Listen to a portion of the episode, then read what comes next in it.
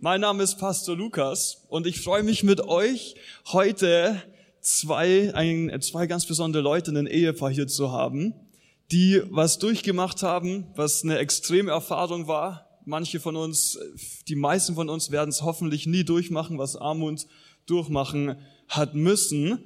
Und genau das werden wir heute erzählen. Und wir werden darüber sehen, wie groß Gott ist, dass Jesus der absolute Gott über allen Göttern ist und in jeder Situation einfach bereitsteht, um uns zu helfen.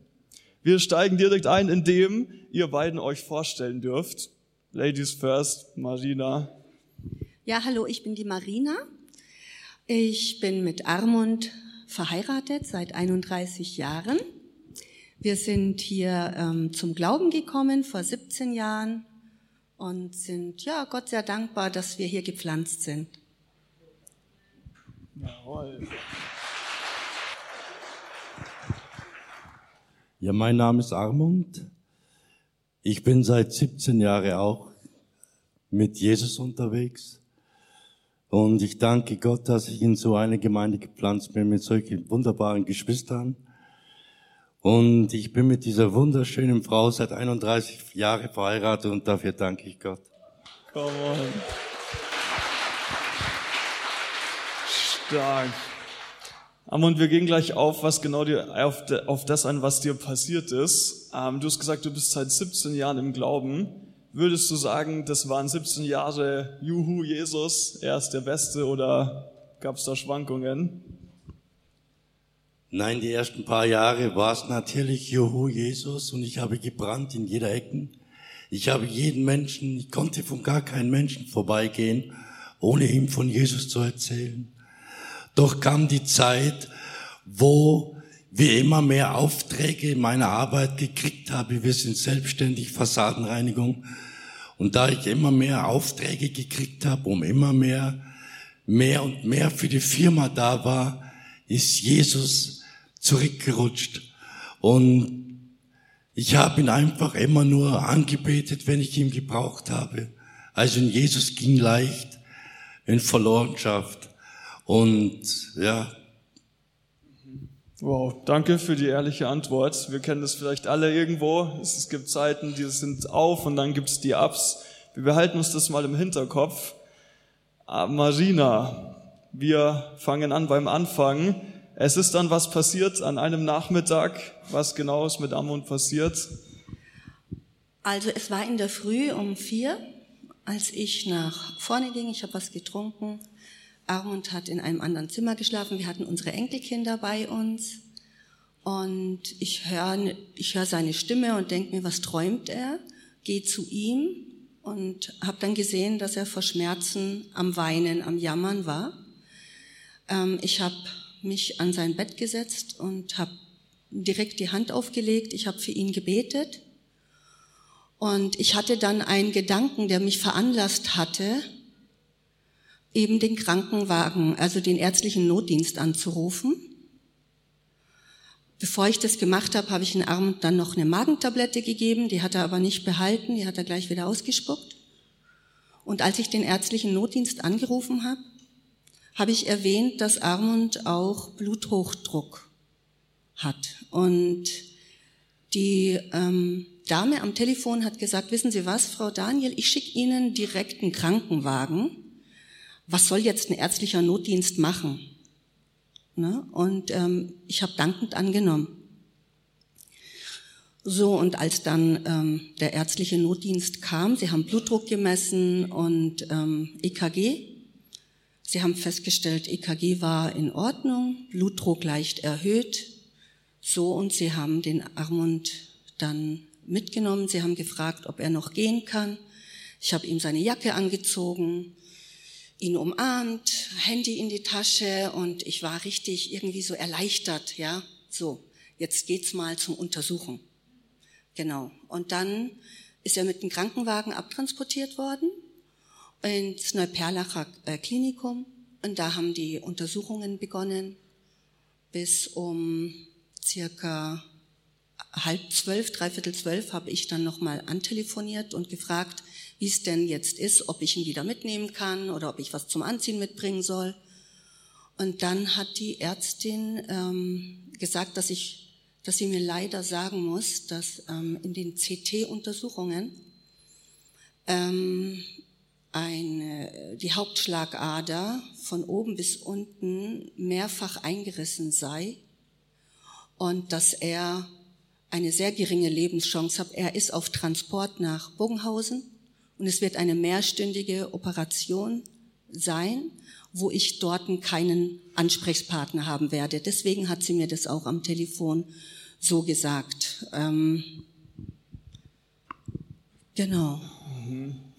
Es ist so, dass wir heute von zwei Seiten das beleuchten wollen. Wir haben äh, tatsächlich eine Freundin, die interessanterweise die Station, wo Armund dann gelandet ist, auch kennt. Sie ist selber Ärztin, sie hat die Kollegen dort gekannt, sie kennt die Kollegen.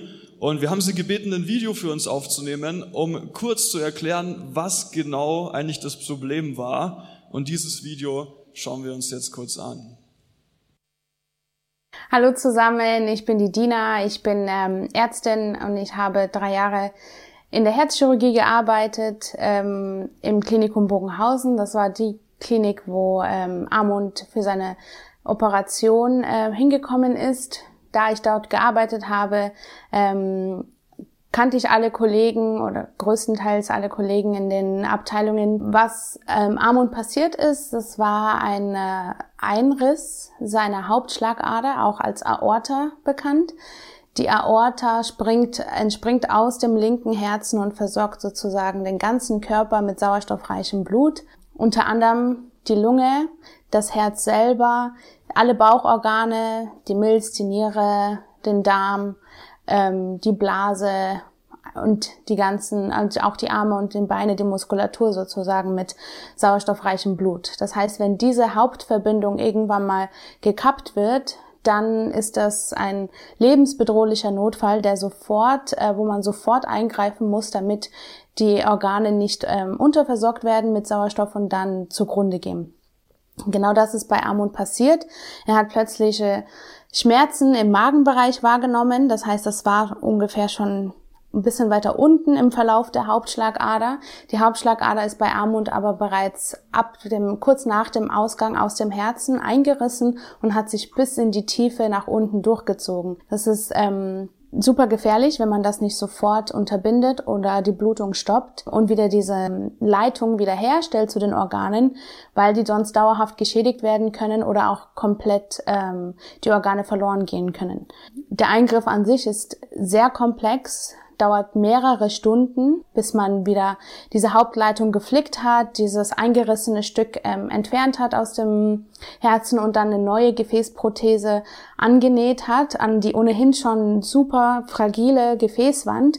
Das heißt, man muss mit einer Lupenbrille super genau, jeder Stich muss genau sitzen, man darf sich keinen Fehler leisten, weil die Hauptschlagader dann noch weiter einreißen könnte und das Ganze verkompliziert den Eingriff umso mehr. Nachdem Amund dann ähm, auf der Intensivstation gelandet ist, waren mehrere Stunden vergangen, wo die Organe nicht gut mit Blut, mit sauerstoffreichem Blut versorgt worden waren.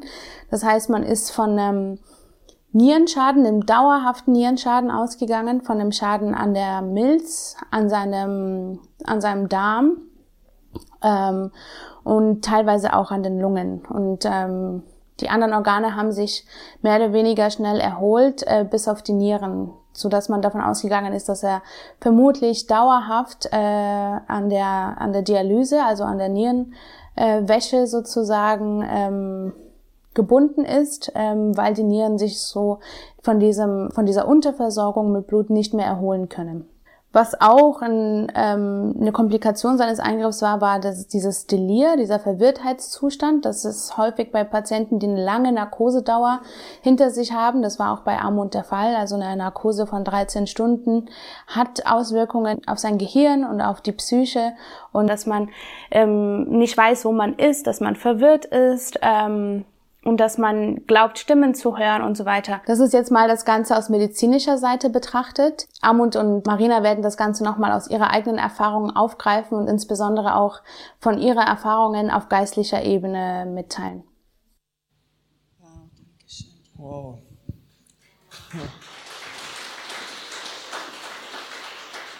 Das war die Stellungnahme von Dina, Dr. Dina, können wir tatsächlich sagen. All das ist in dir kaputt gegangen, Armund. Und aber jetzt sitzt du hier tatsächlich mit uns. Und Amen. ui, ui, ui.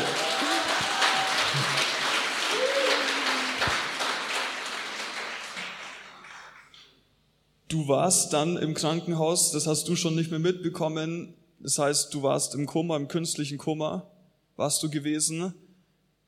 Was, wie ging's dir da? Was hast du wahrgenommen? Also nichts mehr mitbekommen habe ich schon, wo der Krankenwagen zu uns nach Hause gekommen ist und ich im Krankenwagen gesessen bin und er mir eine Spritze verpasst hat. Ab da weiß ich gar nichts mehr. In diesem Krankenhaus, wie die Dina auch gesagt hat, habe ich ein Delir auch noch bekommen. Ein Delirium, keine Ahnung, was das genau ist. Aber ich war nicht da. Ich habe von außen, ich habe nichts erkannt, Ärzte oder sowas. Ich habe sie nicht gesehen oder erkannt. Was ich erkannt habe, es waren eindeutig Dämonen, die regelmäßig zu mir am Bett gekommen sind, mir in die Wunde rumgestochert haben und immer wieder mir gesagt haben, du bist nicht mehr am Leben, du bist tot, du bist tot, du hast auch nichts mit Jesus zu tun, du bist bei uns und du gehörst uns. Ich habe dann auch immer diese Dämonen abgewiesen. Ich habe immer gesagt, im Namen Jesus, du musst weichen. Dann waren sie auch kurz weg, aber im nächsten Augenblick war die nächste schon da. Wow. Ich will dazu sagen, für alles, was wir erleben, was wir wahrnehmen, können wir uns überlegen, wo suchen wir nach Antworten. Und ich will auch ganz klar als ein Pastor sagen, als eine Kirche, du kannst dir wissenschaftliche Gründe zusammensuchen, warum das so gewesen sein muss. Und das darfst du tun. Und gleichzeitig können wir aber auch in der Bibel danach suchen, was sagt Gott dazu? Warum sind Dämonen, wie sie sind? Warum haben sie solche Sachen gesagt? Und tatsächlich, wenn wir in die Bibel schauen, mal überlegen, was ist das Wesen, der Charakter von einem Dämon, dann kommen wir drauf, genau wie er in, in dem Delir reagiert hat, ist er auch in der Bibel beschrieben. Ich will eine Bibelstelle dazu sagen, einfach um dieses Thema ein bisschen zu beleuchten. Wir sind hier in der, in der, in, in der realen Welt. Wir spüren, hören, wir können tasten und wir sehen, was gerade vor uns ist. Da, glaube ich, sind wir uns alle einig. Genauso aber müssen wir annehmen, es gibt eine unsichtbare Realität, eine geistige Welt. Und diese unsichtbare Welt, die Wesen, die dort sind, diese Mächte und Kräfte, die auch in der Bibel beschrieben werden, die können Auswirkungen auf unser Leben haben. Die können Auswirkungen haben auf ganze Regierungssysteme, um ein Beispiel zu nennen. Und wenn wir uns darüber informieren, was sind Dämonen für Art von Geister, dann merken wir, auch Jesus hat sie beim Namen genannt. Jesus hat im ganz natürlichen Raum funktioniert und, und gebetet zum Beispiel, dass natürliche Krankheiten verschwinden. Aber immer wieder kommt auch raus, dass Jesus gesagt hat, du böser Geist, weiche aus ihm. Und als Ergebnis davon ist der Person, ist die Person gesund geworden. Und um auch ein bisschen uns näher zu bringen, wo, wo kann es sein, dass wir dämonische Aktivitäten erleben? Ich will jetzt keine Namen nennen, aber wenn wir die Nachrichten schauen und so manche Machthaber beobachten, dann kommt uns manchmal dieser Gedanke, das kann doch nicht menschlich sein. Wie kann man denn so böse sein? Und dann kommen wir oft schnell auf diese Sätze, der ist ja wie von Macht besessen. Es, es ist auch irgendwo in uns Sinn, dass wir merken, dass menschlich kriegst du das gar nicht hin. So mies, so böse, so machtbesessen zu sein. Und das ist oft, wo wir als Christen dann auch weiterdenken können und, und wissen dürfen, nein, es ist auch nicht rein menschlich. Da gibt es eine Macht dahinter, die inspiriert, um diese und jene böse Tat in die Tat umzusetzen. Wie ist so ein böser Geist? Wir haben gehört, ich, ich will ein Beispiel auch bringen vom, vom, wie der Teufel ist, weil wie der Teufel beschrieben ist, davon kannst du sehen, wie ist, wie ist ein Dämon. Und wenn wir erkennen, wie solche Wesen ticken, wie die sich verhalten, können wir sie auch viel besser einordnen, eventuell auch schneller rausfinden, ob so eine Aktivität in unserem Umfeld stattfindet, in unserem Leben. Und indem wir anschauen, welche Namen der Teufel trägt, können wir wissen, wie er arbeitet. Welche Namen hat der Teufel? Er wird genannt Lügner, er wird genannt Ankläger, der Teufel wird Verwirrer genannt, er wird Feind genannt. Feind von was? Vom Leben, das uns durch Jesus gehört. Das ist sein Name. Und es gibt ein Beispiel, wo auch Jesus dem Teufel beschrieben hat in Johannes Kapitel 8, Vers 44. Da heißt es, Jesus sagt vom Teufel, der war schon von Anfang an ein Mörder, das ist sein Name mehr, und stand nie auf der Seite der Wahrheit, denn sie ist ihm völlig fremd. Sein ganzes Wesen, das Wesen vom Teufel ist Lüge. Er ist der Lügner schlechthin, ja der Vater der Lüge.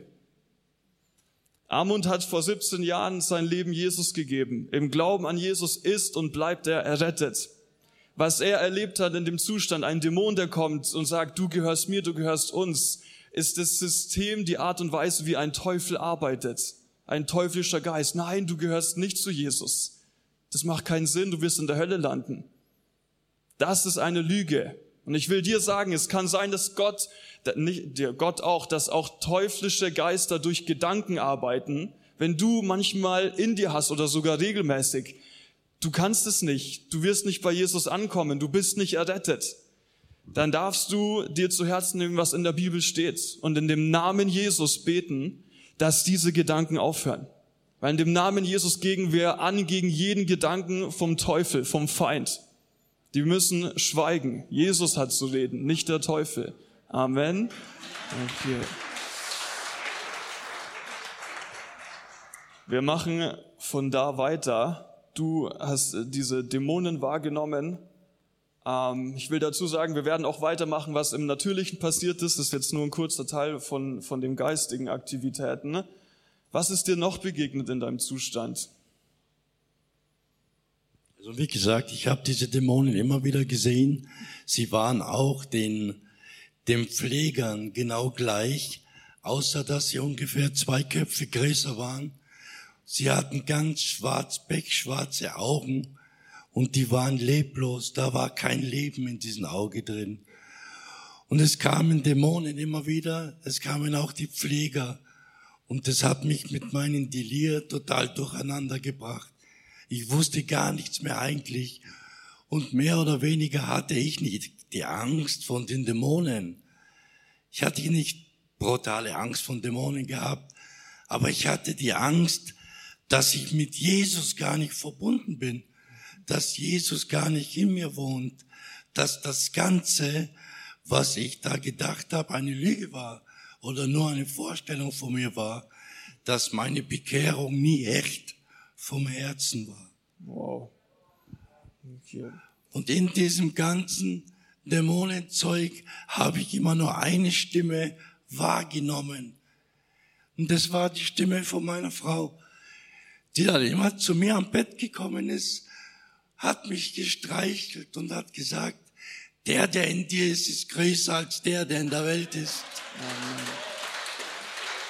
Du bist stark, hat sie gesagt. Du bist stark und nicht schwach.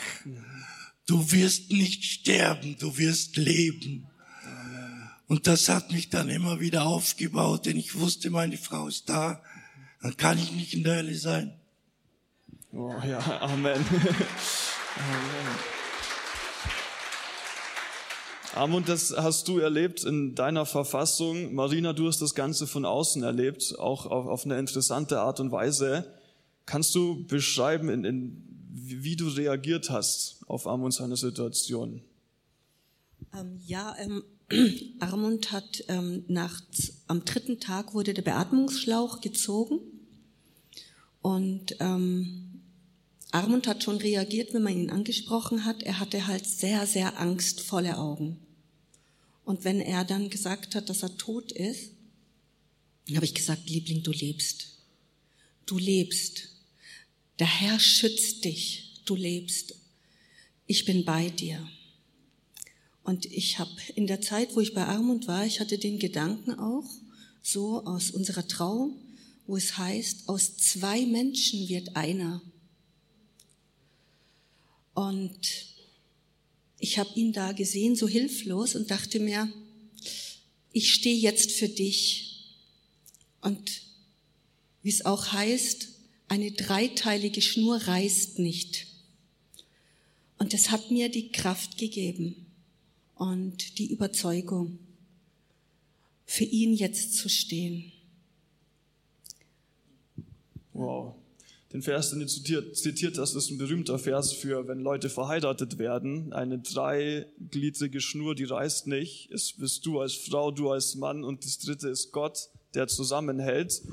Du hast reagiert mit Jesus auf die Reaktion, auf, auf das, was Amun passiert ist, weil Jesus hat gesagt, Jesus hat nicht gesagt, er geht jetzt wieder in den Himmel und wartet, bis wir sterben und bis dahin schaut mal, wie ihr durchs Leben kommt. Jesus hat gesagt, wir haben Autorität und sollen Autorität ausüben im Namen Jesus, um zu beten.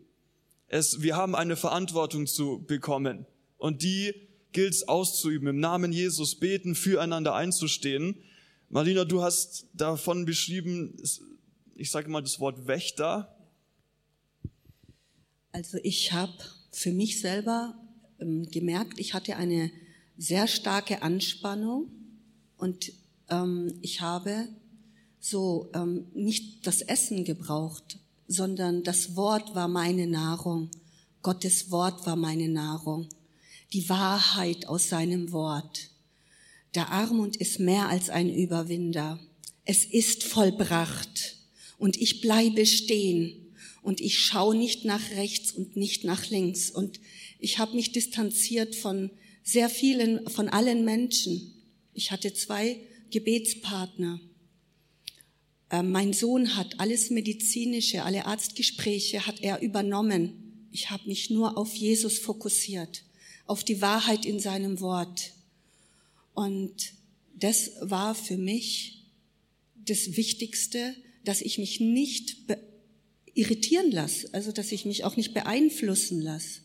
So und so habe ich jeden Tag und jede Nacht, ich war im Gebet. Ich habe das Wort Gottes, die Verheißung, ich habe das angenommen und ich war mal morgens gestanden so und ähm, beim ähm, Betten machen und ich hatte so, ja, der Herr redet so über unsere Organe, ja, also über die Nieren. So und mir war das auch nicht so klar, dass die Situation für Armand so, so jetzt, was die Nieren betrifft, so so extrem schlimm ist. So. Und ähm, dachte mir, okay, die Nieren. Und im Gebet dann mit meiner Gebetspartnerin habe ich das erwähnt. Da gibt es doch irgendwas in der Bibel über unsere Organe. Und ich meine nicht, dass er uns prüft auf Herz und Nieren. Das meinte ich nicht, diese Bibelstelle. Und ja, im Gebet sagt sie, schau doch mal die Bibelstelle Psalm 139, 13 an.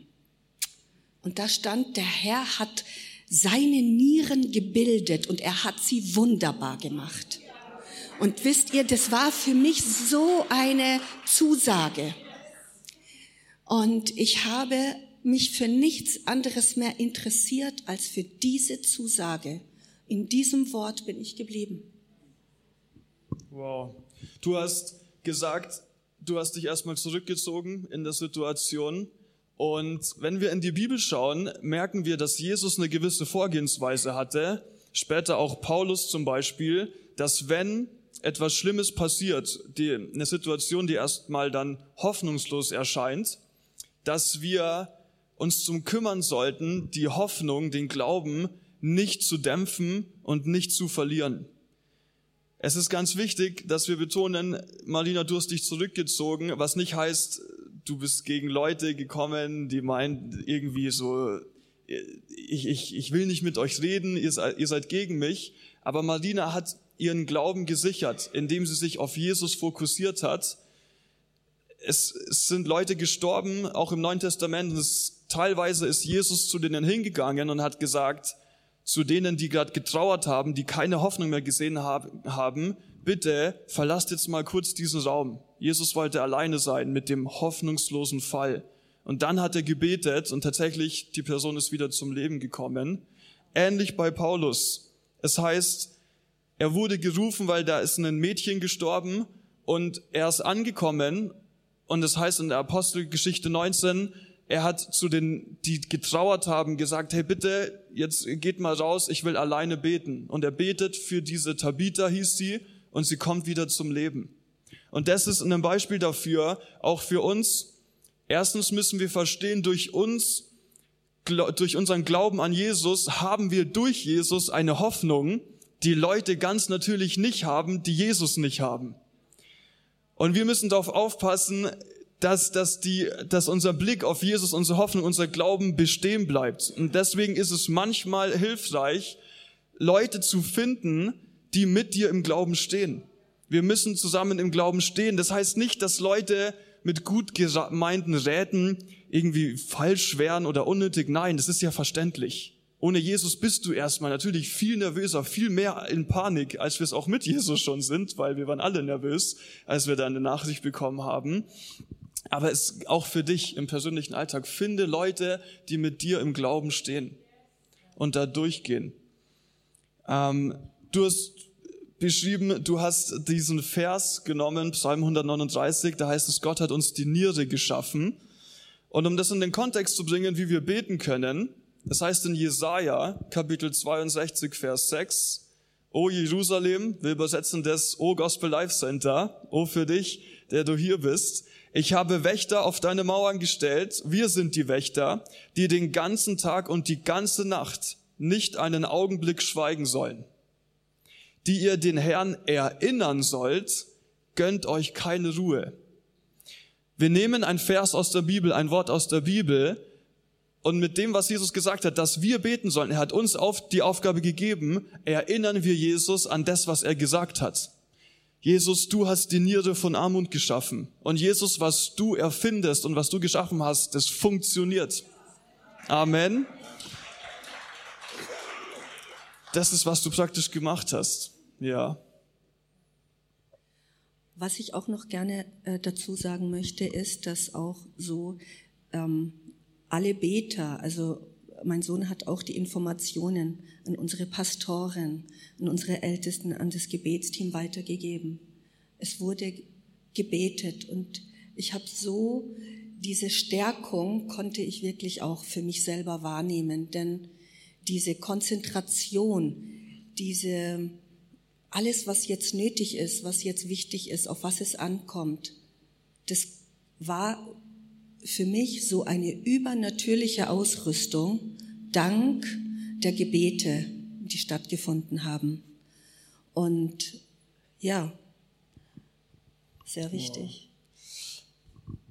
Amund, du hast ähm, ein nicht so schönes Erlebnis gehabt mit einer Person, bevor du dann auch tatsächlich Beter gesehen hast in deiner Verfassung. Kannst du uns kurz mit reinnehmen, wie die Szene abgelaufen ist? Wie gesagt, ich war total verwirrt durch das, was ich nicht gewusst habe, ob ich jetzt zur Jesus-Familie gehöre oder nicht. Und ich habe halt furchtbare Angst gehabt und ich wusste gar nicht mehr eigentlich, was ich machen soll. Und ich habe Gott, zu Gott gebetet und geschrien, dass, dass er mich doch annehmen soll und dass er mich zu sich holen soll. Und da stand Satan vor mir, gekleidet in einen Anzug. Ich hatte noch nie so einen schönen Mann gesehen, wie Satan war. Und der lachte mich aus und sagte, nein, ich sagte zu ihm, und du musst weichen im Namen Jesus. Dann lacht er mich aus und sagt, das mit Jesus ist ja wahrhaftig, aber das gilt für andere Christen, aber doch nicht für dich. Oh, wir bleiben mal da kurz stehen. Es heißt im zweiten Korinther Kapitel 11, Vers 14, es ist vom Teufel die Sprache, da ist, das ist allerdings kein Wunder, denn der Satan selbst tarnt sich als Engel des Lichts. Auch für uns, um das einzuordnen, ich, ich sage jetzt mal, vielleicht werden ein paar lachen, jeder, ich als Mann habe einen Typ von Frau, den ich gut finde. Okay? Und ähm, diese Frau, eine Frau, die ich gut finde, würde nicht meine Aufmerksamkeit bekommen, wenn sie mich gar nicht ansprechen würde, wenn sie nicht schön wäre. Ich, ich würde gar nicht in die Richtung schauen und so weiter. Dementsprechend einer Person, die, die, die gar nicht interessant, gar nicht attraktiv für dich ist, der, der hörst du gar nicht zu. Ich setze ein Extrembeispiel, so einfach als, als Mensch gesehen. Der Teufel kommt als der Schönste, so der erstmal attraktiv ist, weil wer von uns würde jemanden nachlaufen, wo du auf den ersten Blick siehst, der ist ja total verdorben. Der ist ja total eklig, so, bäh, mit dem will ich gar nichts zu tun haben. Nein, er tarnt sich als ein Engel des Lichts. Um was? Um wieder zu, ver, er ist der Verführer. Um zu verwirren. Und wie geht es nicht immer in dem Fall, dass er leibhaftig sich vor dich stellt? Nein, der Teufel hat es geschafft, Systeme zu etablieren auf dieser Welt, kann Umstände hervorrufen, um einfach unseren Fokus wegzurichten. Aber so bleibt es nicht. Das lassen wir nicht mit uns machen als Christen. Wir haben Jesus, der uns hilft. Und es ist was passiert, während der Teufel noch vor dir stand, nämlich. Also der Teufel stand vor mir und sagte, das geht bei anderen Christen, aber bei dir nicht. Da war ich total, total K.O., hilflos. Ich wusste gar nicht mehr, was ich machen soll. Ich habe nur noch zu Gott geschrien. Und dann sah ich auf einmal eine Armee, eine Armee von Betern da stehen, weiß gekleidet, die die Hände aufgehoben haben zu Gott. Und ich habe gehört, dass sie für mich gebetet haben. Sie sind eingestanden im Gebet für mich. Dafür will ich auch alle Beter von ganzem Herzen danken.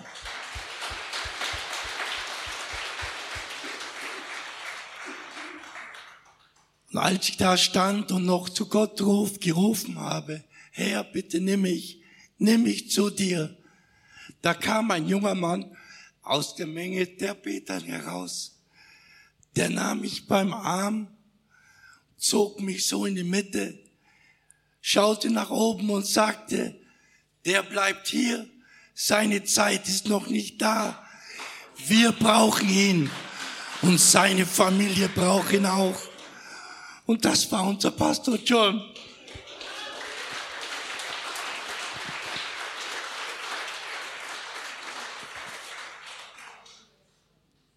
Ja, ich liebe dich, John.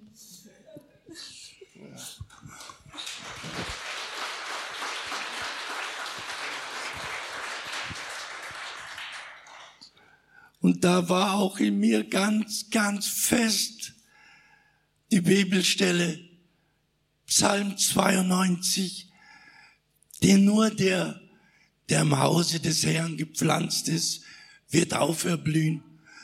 Und wenn ich damals keine Gemeinde gehabt hätte, wer hätte für mich eingestanden im Gebet? Ich wäre jetzt schon lange tot. Stark. Uiuiui.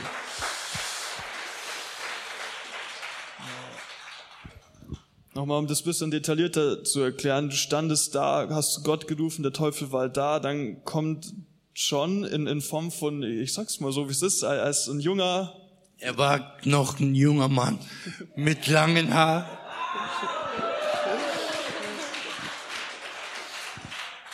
Und hat dich dann da so weggerissen. Ähm, ich möchte uns mal darauf hinweisen, es, wir werden alle eines Tages sterben und das heißt, wir werden einen neuen Körper haben.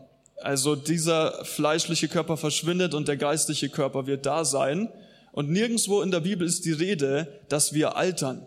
Wir werden, wir werden ja irgendwann mal fünf Milliarden Jahre alt sein und wir werden nicht nur als eine Falte übrig bleiben, sondern ähm, es heißt, wir, wir sind, wir bleiben im, im, im, im jungen Zustand, okay? Ich, ich, Amen, Amen nur mal um dir auch diese, dieses Bild zu geben, wenn du betest, als wer arbeitest du denn da? Du bist nicht als der Altgewordene, wo Leute vielleicht schon sagen worden, boah, du bist schon echt älter geworden. Im Geist bist du der junge, kräftige, so wie John ihm erschienen ist. Amen. Das, das, das passiert, wenn du betest. So, du bist nicht zu alt, um zu beten. Du bist immer der voll in der Kraft stehende. Amen. In Jesu Namen. Du hast die Armeen, Gebetsarmeen richtig für dich beten hören. Und ähm, es heißt im Epheser Kapitel 6 ab Vers 10, Im Übrigen, meine Brüder und auch Schwestern, seid stark in dem Herrn und in der Macht seiner Stärke. Seid stark in dem Herrn und in der Macht seiner Stärke. Zieht die ganze Waffenrüstung Gottes an, damit ihr standhalten könnt gegenüber den listigen Kunstgriffen des Teufels. Wir sollen stark sein durch die Kraft, die Gott uns gibt. Jetzt ist es so, dass Paulus am Ende nach ein paar Versen sagt, Epheser 6, 18, wendet euch vom Heiligen Geist geleitet. Marina hat diesen Gedanken beim Wäscheaufhängen, Niere, den können wir als Gedanken von Gott nehmen und betet, Jesus, die Niere hat zu funktionieren. Wir beten, geleitet vom Heiligen Geist, immer und überall mit Bitten und Flehen an Gott. Lasst dabei in eurer Wachsamkeit nicht nach, sondern tretet mit Ausdauer und Beharrlichkeit für alle ein, die zu Gottes heiligen Volk gehören. Und dieses Eintreten füreinander, in dem Fall jetzt für Armut, das ist, wie wir einander helfen, wenn wir selber es gerade nicht schaffen, aus der Kraft Gottes zu leben. Amund war in einem hilflosen Zustand und wir stehen dann für ihn miteinander ein. Liebe deine Nächsten für dich selbst funktioniert nicht nur praktisch im Natürlichen. Auch im Gebet helfen wir zusammen. Und es ist ein, ja, es ist, es ist eine Realität. Alleine sind wir angreifbarer zusammen heben wir die Fahne hoch und da steht Jesus drauf. Jesus ist das Banner. Amen. Du hast die Gebetsarmeen gesehen. Ähm, Marina, du hast von zu Hause gebetet. Was noch? Das war der Zustand. Ärzte waren immer wieder da. Ein Arzt hat mal gesagt, Amund, ich glaube, du musst gläubig sein. Hat er zu Marina gesagt. Ja. Warum? Ähm, ich wurde, das war nach dem zweiten Eingriff, wurde ich direkt nach der Operation, durfte ich zu ihm in die Intensivstation. Ich hatte auch das Privileg, dass ich statt zwei Stunden bei Armund bleiben durfte von 14 bis 18, 19 Uhr, manchmal 19.30 Ich habe das genommen und erkannt als Privileg von Gott. Er schenkt mir Gunst. Und auch die Ärzte haben gesehen, dass es in Armut damit besser gegangen ist. Und ähm, als der Pfleger mich reinholt, er sagt, ist Ihr Mann religiös? Sag ich, ja, wir sind gläubig. Und er sagt, ja, er spricht von Heiligen Geist und von Jesus und von Maria. Und ich denk mir so, ja, genau. Mein Mann hat es bestimmt gesagt, aber nicht von Maria. Ja, das hat er halt jetzt dazu gesagt. Ne? So, was halt zur Religion gehört. Und nach Wochen erzähle ich in Armund darüber, dass der Pfleger eben auch die Maria erwähnt hat. Und er sagt, ja, das stimmt schon. Ich habe die Maria gesehen, ja, und ich habe deswegen, also er hat die Maria Lacho aus unserer Gemeinde, er hat sie gesehen, wie sie betet. Ja, und deswegen er hat sie er, erwähnt, ja. Wow.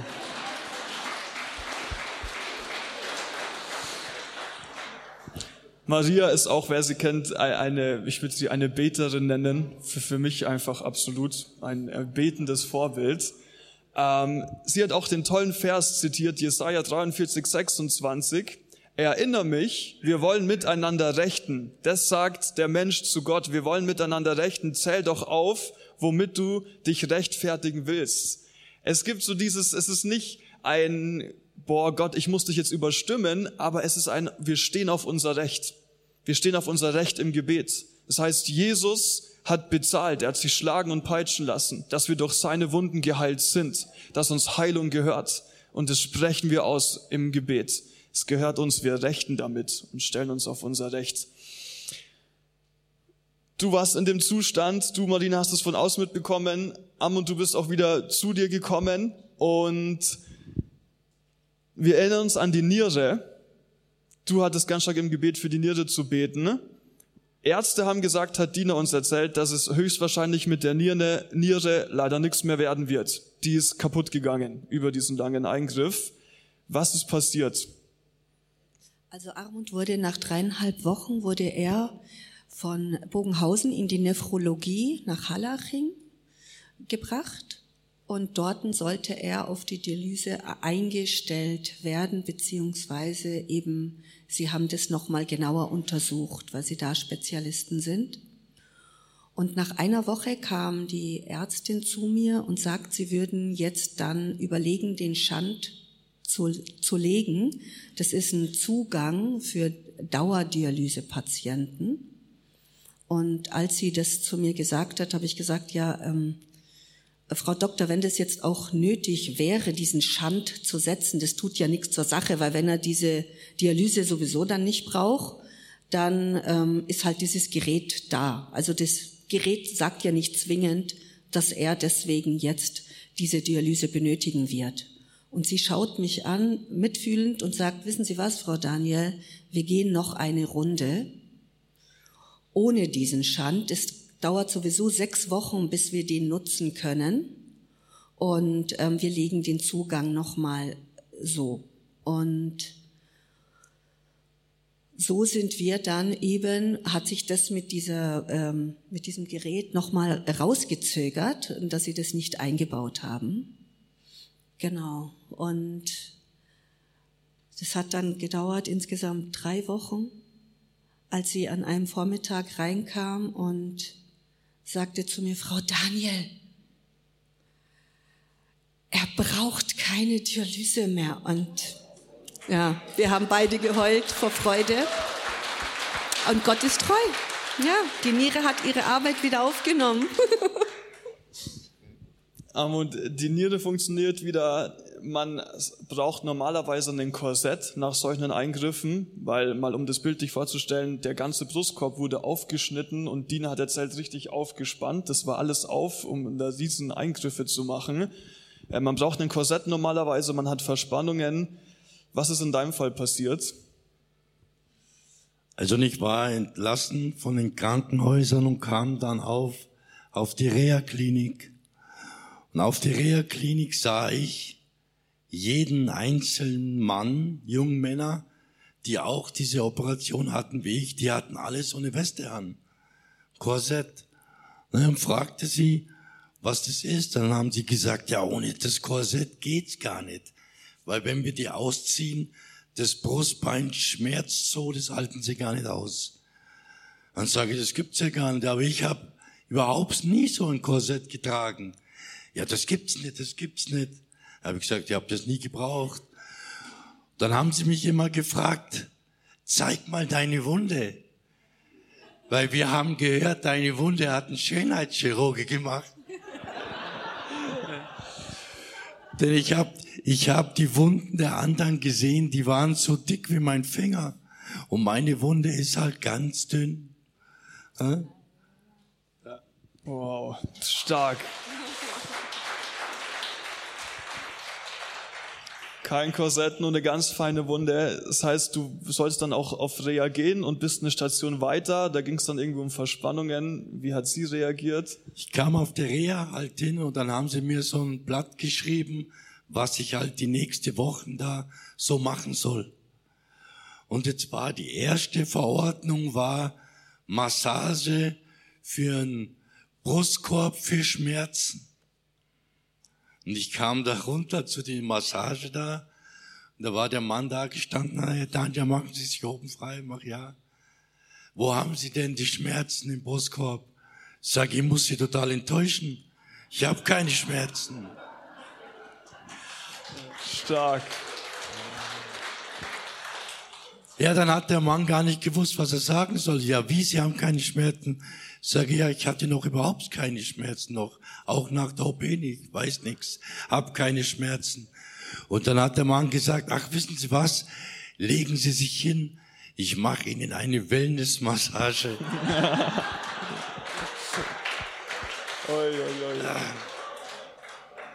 Dann ging ich weiter zum nächsten. Der war da eine Massage für meine Verspannungen im Buckelbereich, die von der Operation halt sind. Dann kam ich zu dem und sagte, Herr Daniel, wo haben Sie denn die Verspannungen? Sag ich, auch Sie muss ich total enttäuschen. Ich habe keine einzige Verspannung. Was hat er gesagt? Sag, ich habe keine Verspannung. Dann legen Sie sich hin.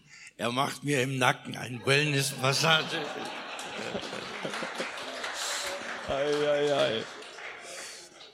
Also ich hatte nur Gunst in dieser Reha-Klinik. Welchen Spitznamen haben dir die Ärzte gegeben? Also man sieht dort keine Ärzte, nur ganz selten sieht man mal einen Arzt laufen. Und immer wenn Ärzte oder Schwestern mich gesehen haben, laufen, dann haben sie vom Weiten geschrien, da läuft da ja das Wunder Gottes.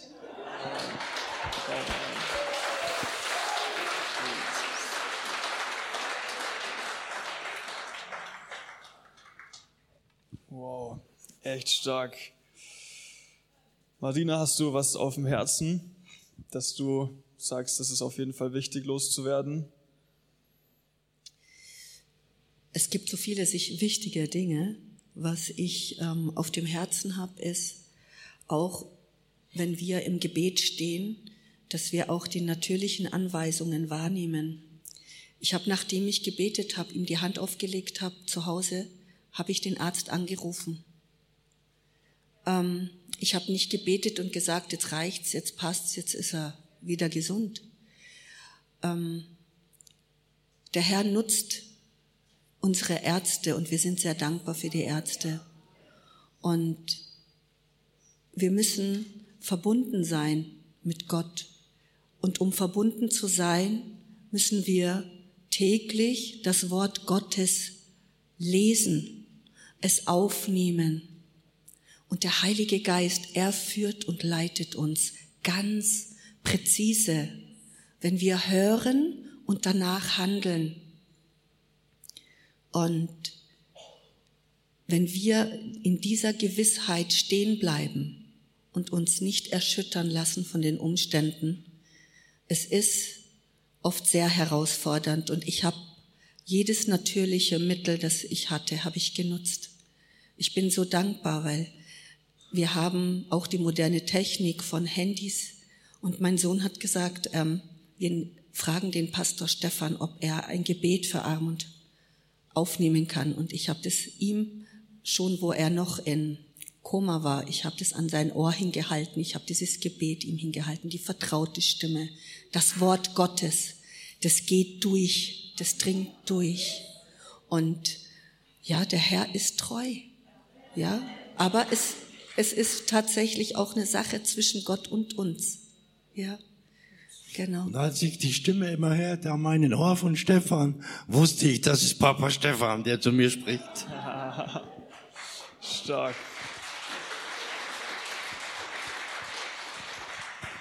Amund, bei dir, was dir auf dem Herzen brennt, was hat sich getan jetzt nach dem Erlebnis in deinem Alltag?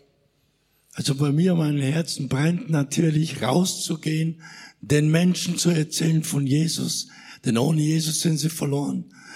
Und es ist ganz, ganz wichtig, mit Jesus ernst zu machen. Man kann auch das Wort nicht einfach ein bisschen lesen und das war's dann, sondern man muss alles echt mit Jesus machen. Ja, und das will ich auch wieder machen und ich, und das hat sich ganz was Drastisches geändert bei mir im Leben. Ich war jetzt nicht derjenige, der durch die Welt läuft und jeden umarmt hat und ich liebe dich und liebe deine Nächsten wie dich selbst.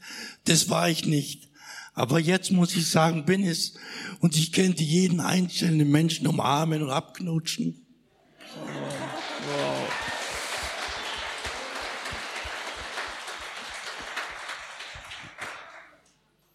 Super stark. Vielen Dank für das Teilen. Wir, wir kommen zu dem Teil, wo wir dir am Bildschirm, dir hier vor Ort einfach die Chance geben wollen, auch Jesus als dein Gott und Retter anzunehmen.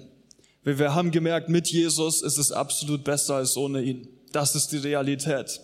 Ich will dir auch als Christ sagen, wir hören jetzt hier, wir haben ein Erlebnis gehört. Wichtig ist, bloß weil Amund es so erlebt hat, heißt es nicht, dass wir das alle so erleben müssten, falls wir in so eine schlimme Situation kommen. Wir haben hier nur eine Momentaufnahme gesehen, was passieren kann. Wir dürfen daraus keine Theologie machen. Wir nehmen uns das Gebet zum Vorbild, das können wir biblisch belegen, aber dass jeder in dem künstlichen Koma sowas sieht, das ist nicht Das ist nicht die Norm, okay? Aber wir haben uns das aus der Bibel dazu genommen, um es besser einordnen zu können. Und Amund hatte einen ganz wichtigen Vers in der Vorbereitung, hatte ihn mir immer wieder gesagt, aus dem 1. Petrus 5, Kapitel 8, Vers 9. Da heißt es, seid besonnen, seid wachsam. Euer Feind, der Teufel, streift umher wie ein brüllender Löwe, immer auf der Suche nach einem Opfer, das er verschlingen kann.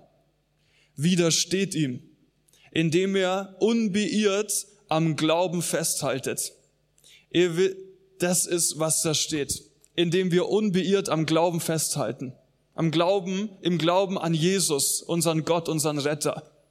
Das ist wichtig. Armund und Marine haben es gesagt, fülle dich mit dem Wort Gottes. Jesus hat gesagt, wenn böse Geister ausgetrieben werden, sind sie erstmal in öden Orten und nach einer Zeit, wenn sie kein anderes Zuhause finden, und das einzige Zuhause, was ihnen momentan geboten wird, sind menschliche Körper. Wenn sie kein anderes Zuhause finden, gehen sie, schau, schauen sie nach, ob bei dem, wo sie ausgetrieben wurden, immer noch Platz ist. Ist das Haus geschmückt, so quasi hier, du bist wieder willkommen, oder ist dieses Haus besetzt von wem? Von Jesus.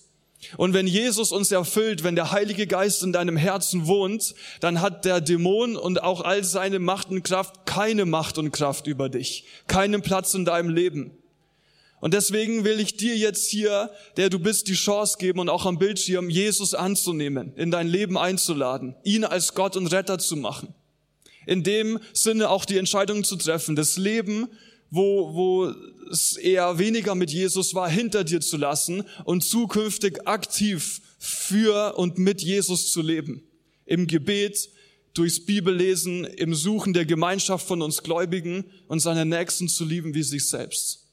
Jesus hat sein Blut vergossen zur Vergebung für deine und für meine Schuld, damit die Trennung zwischen uns und Gott weggewaschen ist. Das hat Jesus am Kreuz gemacht. Das heißt, er wurde geschlagen und gepeitscht dass uns durch seine Wunden Heilung gehört. All das hat Jesus für uns am Kreuz vor über 2000 Jahren geleistet. Er hat's geleistet. Und jetzt ist die Frage an dich, der du hier bist, nimmst du es an? Und es geht nicht über Religion, nicht über viel Geld spenden, es geht nicht um deine Unterschrift. Es geht in dem Glauben, der von deinem Herzen kommt. Dafür, dass Jesus Gottes, dein Retter, für dich gestorben und auferstanden ist. Wenn dir das wichtig ist, mag ich dich einladen, kurz die Augen zu schließen, einfach in dich zu gehen. Und wenn du sagst, heute ist der Tag und ich will zukünftig mit, anstatt ohne Jesus zu leben, dann lade ich dich ein, jetzt mit Armut mitzubeten. Armut wird in kurzen Sätzen vorsprechen und du darfst ganz einfach nachbeten, um so in Gemeinschaft mit Jesus zu kommen. Betet mir nach. Himmlischer Vater, so wie ich bin, komme ich jetzt vor dir. Jesus, ich danke dir, dass du am Kreuz für meine Sünde gestorben bist. Und Vater, ich danke dir, dass du Jesus am dritten Tag auferstanden hast lassen. Zur meiner Rechtfertigung und so bekenne ich es jetzt. Herr Jesus, sei du der Herr meines Lebens. Vater, ich danke dir, dass ich jetzt zur Familie Gottes gehöre. Und das bete ich im Jesu Namen. Amen.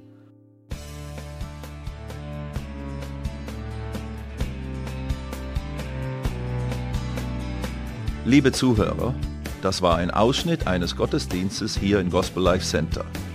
Auf unserer Website www.gospellifecenter.de können Sie die Notizen für diese und andere Predigten nachlesen und sich über die Arbeit von Gospel Life Center informieren. Wir wünschen Ihnen Gottes Segen.